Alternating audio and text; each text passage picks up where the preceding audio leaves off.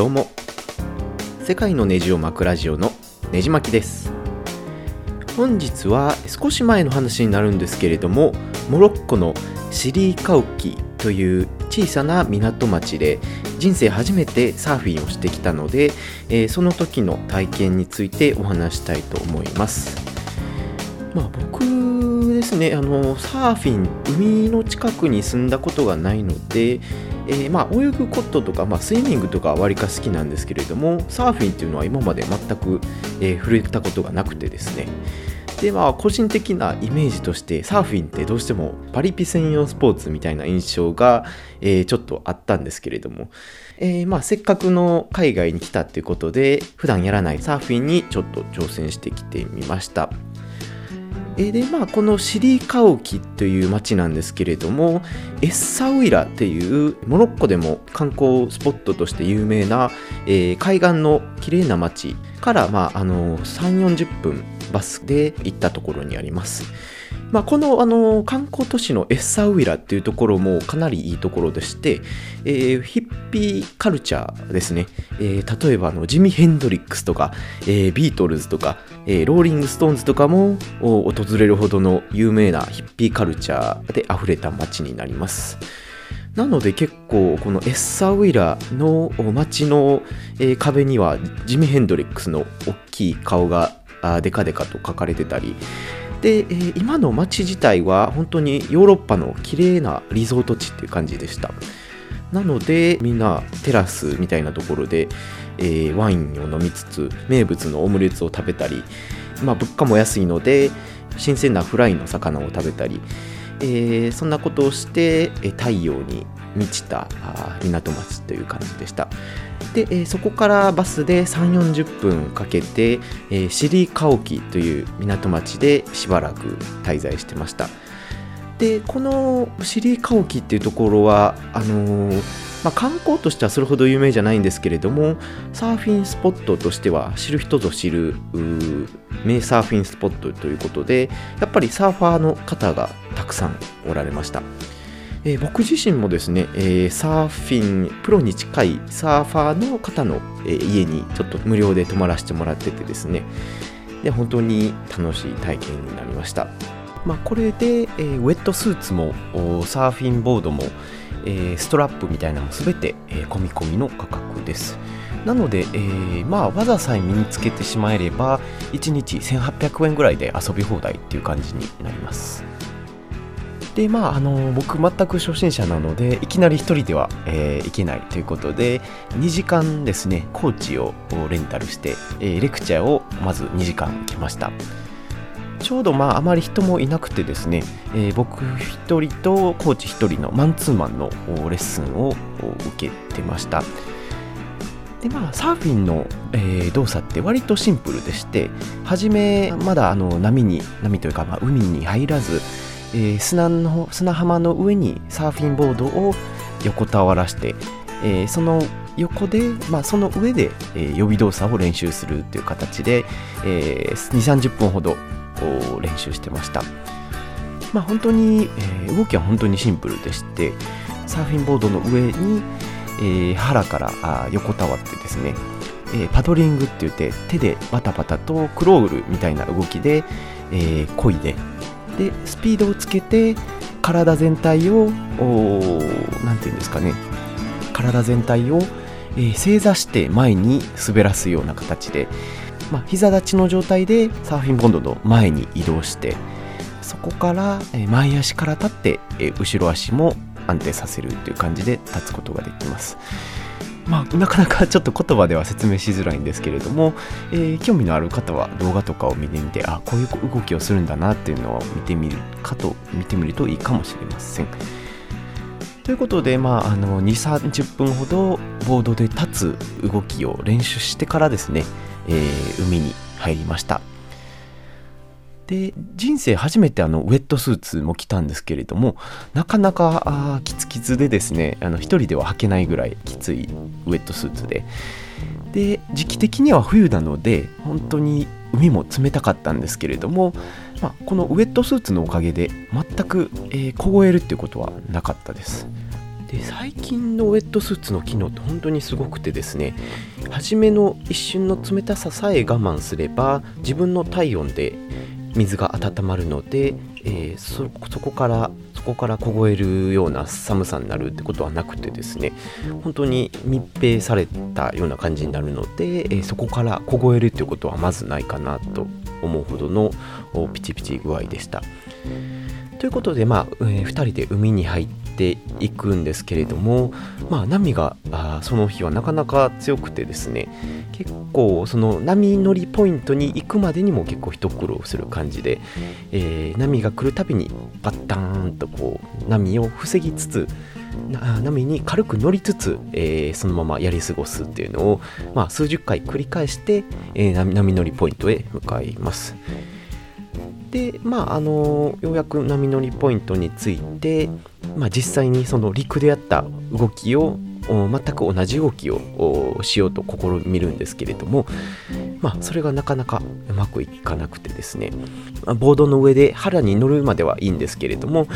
まあ、波の様子を見て、えー、コーチが行けって言ったらあまあ漕ぎ始めてですね。でそこからあの手で体を支えて、えー、正座のままあ前ボードの少し前まで行ってそれで立ち上がるっていう動作をするんですけれどもそれがですねなかなか一瞬ではで陸でやったように一瞬ではできずにですねあのおちおちしてる間に、えー、流されて、えー、ボードも傾いて、え、水にドボンっていうことが、まあ、何度も起こりました。初心者なのでまあ当然なんですけれども、まあ、パッと波が来た時にスピードを上げて波と同じスピードになってから、えー、立ち上がると本当に波の上を滑れるようになるみたいです。ということで、まあ、こういうのをですね、えー、6回目ぐらいですかね6回繰り返した後に、えー、ようやくですね僕も、え、波に乗ることができました。まあ、本当に言われた通りの陸の陸と同じ動きをしてですね、えー、ボードの上に立つと本当に驚くことにですね波の上をずーっと滑っていけるんですね。これが本当に快感で、えー、まああのサーフィンって結構派手なスポーツに見えるかなとは思うんですけれども波に乗った瞬間っていうのは本当にどっちかというと瞑想した時のこのマインドフルネスな感じですかね。波と一体になって、えー、なんか心が解き放たれてるような、そんな感じになります。ということでまあ本当にパリピ専用のスポーツって思われがちなんですけれども結構お坊さんとか向いてたりするんじゃないかなって僕的には思ったりもします。まあ、そんなこんなで、まあ、あ2時間のレッスン終わってですね、コーチと、結構男前のコーチだったんですけれども、とお別れして、えー、まあ、そこから一人でバタバタ練習してました。で、まあ、午後になるなればなるほどですね、波もどんどん強くなってきて、えー、初心者向けじゃなくなってはきてるんですけれども、それでも結構僕、めげ、めげづらい方なので、まあ、波に、えー、打たれつつも、徐々に波乗りポイントに向かって、えー、波に乗るっていうのを繰り返してました。で、えー、僕がやってみて思ったのは本当に波って、えー、今上級者も初級者も全く来る回数は同じなんですね。なので、まあ、水の中に失敗してバチャーンってなった後に顔とかゴシゴシ拭いてると、えー、知らない間に次の波がもう容赦なく襲いかかってきててですね背中から思いっきり食らって息もちょうど吸い込もうとした時に、えー、波に襲われるとですね本当に溺れるかと思うぐらいの感じになります。でなおかつですね板があ水に流される勢いも結構強くてですね思いっきり、えー、板が流されて、えー、足についたストラップを引っ張られるということを何度も経験しました。まあ、うまく水を波をやり過ごすコツっていうのもあるんですけれども、まあ、ぼんやり、えー、してるとですねもう次の波が、えー、低感覚で襲ってきますので、えー、手からあボードをもぎ取られて、え吹き飛ばされるというのを何度も経験しました。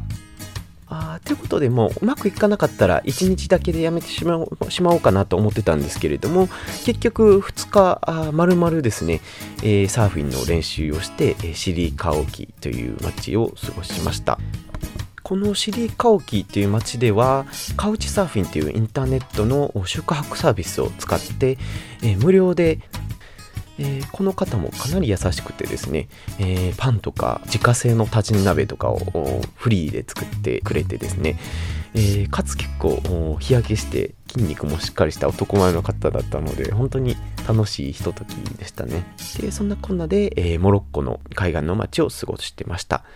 まああのモロッコの、えマラケシュからもまあ、数時間で来れるので、えー、モロッコ観光に来た方は、あぜひですね、えー、夏にこのシリーカオキとエッサウイラにも訪れてみてはいかがでしょうか。で、えー、まあ、まあ、話をまたサーフィンに戻すんですけれども、